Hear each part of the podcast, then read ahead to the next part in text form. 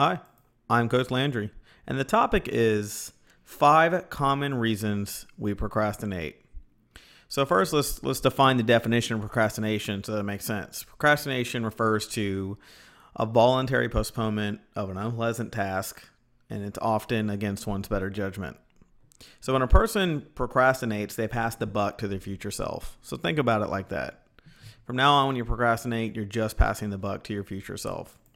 Although some procrastinators claim that they work best under pressure, perhaps they also need the rush of a last minute deadline to get started.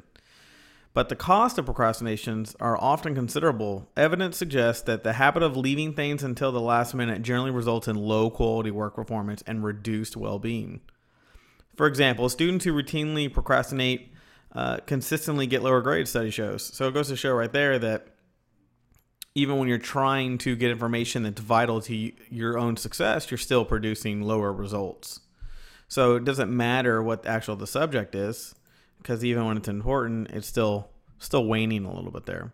So procrastinators also tend to postpone getting appropriate medical treatments, diagnostic tests, so on and so on. So why, when so little good comes from procrastinating, do we do it so much? Here are five reasons why we procrastinate. And I want you to listen to these five reasons so that you know how to come up with your own, own alternatives to them so that you so that you don't do them yourself. Number 1, absence of structure. The lack of imposed direction that come, you know, that that becomes common in the workplace might contribute to an increase in procrastination. The collapse of delay between impulse and decision inevitably favors impulse always. Facebook instead of doing work good example. So, our easy online access makes urges easy to gratify.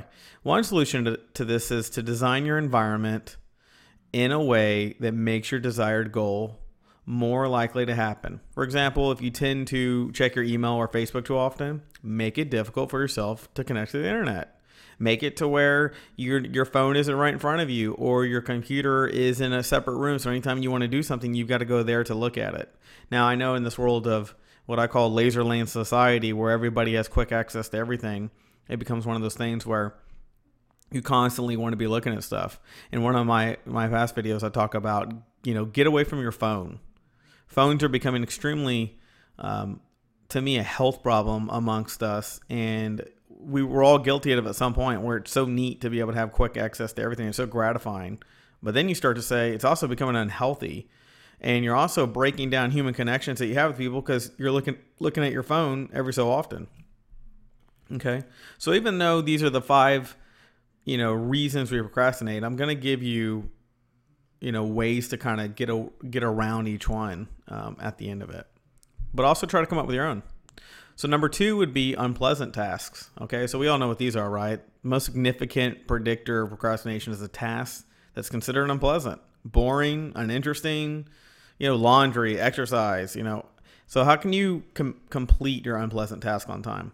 One strategy is to divide and conquer. Shift your focus from ultimate goal to a series of easy to complete, you know, intermediate tasks, right? So another strategy is to form, um, and if the if the plan is automate the goal striving, if you turn on the computer, I will first work on my assignment for 45 minutes and then do the following. So start breaking it down in segments so you don't feel as overwhelmed by the idea of it. So if you have, you're going to write a paper, you know, turn it into, I'm going to do the first paragraph for 30 minutes and then tomorrow I'll do the next 30 minutes instead of saying I got to sit down and do it all at one time and try to get over with. So try to break it up.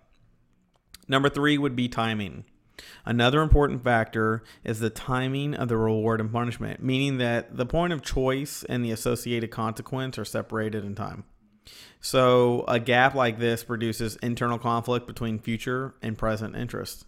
So procrastination occurs when present efforts are highly noticeable in comparison with future ones, leading individuals to postpone tasks without anticipating what comes to them and what time it does.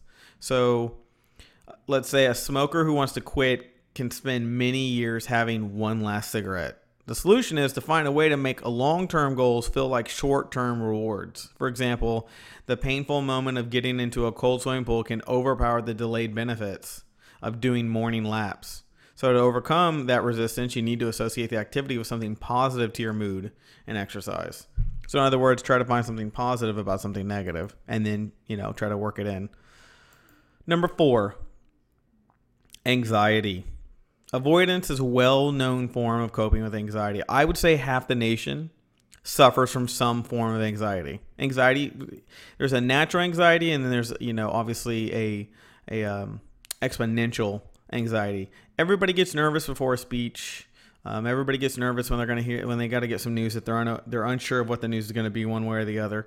You know, there's natural anxieties, and then there are people who literally slip into being overwhelmed. So procrastinators may postpone getting started because of their fear of failure. Evidence indicates that procrastination is associated with high levels of stress. You know, to relieve stress, procrastinators shift their focus away from the you know away from the future toward more immediate rewards. So again, you're hearing me repeat the same thing here throughout all these things I'm trying to break down to you is find miniature rewards.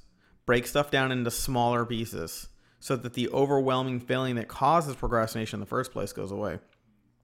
You know, because finding ways to reduce stress can strengthen an individual. Okay? Especially your capacity to reduce procrastination. It just takes a little bit of time. You got to work on it. Procrastination is something that we all do at one point in our life. There, we all dread something, right? Number five, I broke it down to self confidence. Because when, when difficulties arise, I think people with weak self confidence easily develop doubts about their ability to accomplish the task at hand. And not just because they're nervous about it or they think they can't do it, it's just because they know it has no value to them because their confidence is low. It's not going to help with anything they're going through. So they just say, eh, I don't want to do that until I have to. While those with strong beliefs are more likely to continue their efforts. You know, when low self confidence causes people to avoid activities, they miss opportunities to acquire new knowledge and skills. And as a human, as a as a male, as a female, as a where whatever you want to be for the day or whatever you want to find yourself, it never hurts to have new knowledge and skills ever. So, for example, a college student with a low sense of confidence uh, for math may avoid enrollment in upper level math courses, right?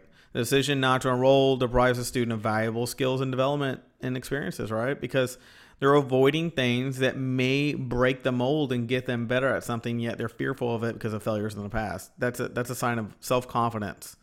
So, in contrast, goal attainment may raise feelings of self confidence, which can result in a person setting even more challenging goals.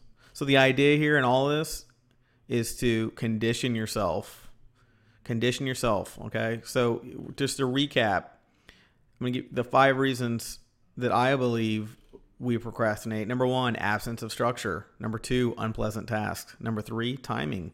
Number four, anxiety. And number five, self confidence. So, what does all this tell you? None, none of these are things that you can't overcome. They're all easily beatable, actually. And like with most people, the only thing standing in your way is you. So do something about it. Don't sit around and, and let it and let it win. You know, because you can win every battle you want to. Remember, mind over body. Your body eventually gets old, it ages, things happen to it, doesn't look as good, not as desirable. But the mind can stay sharp, and they, and they show that the memory can stay sharp, that things can stay sharp on average up to 89 to 95 years old. So that means your mind is really in, in control, right? So think about those things. So if you'd like to book a personal session, contact me via the email below. And if you found this information helpful, show your appreciation by clicking on the PayPal donation link below. And I will talk to you soon.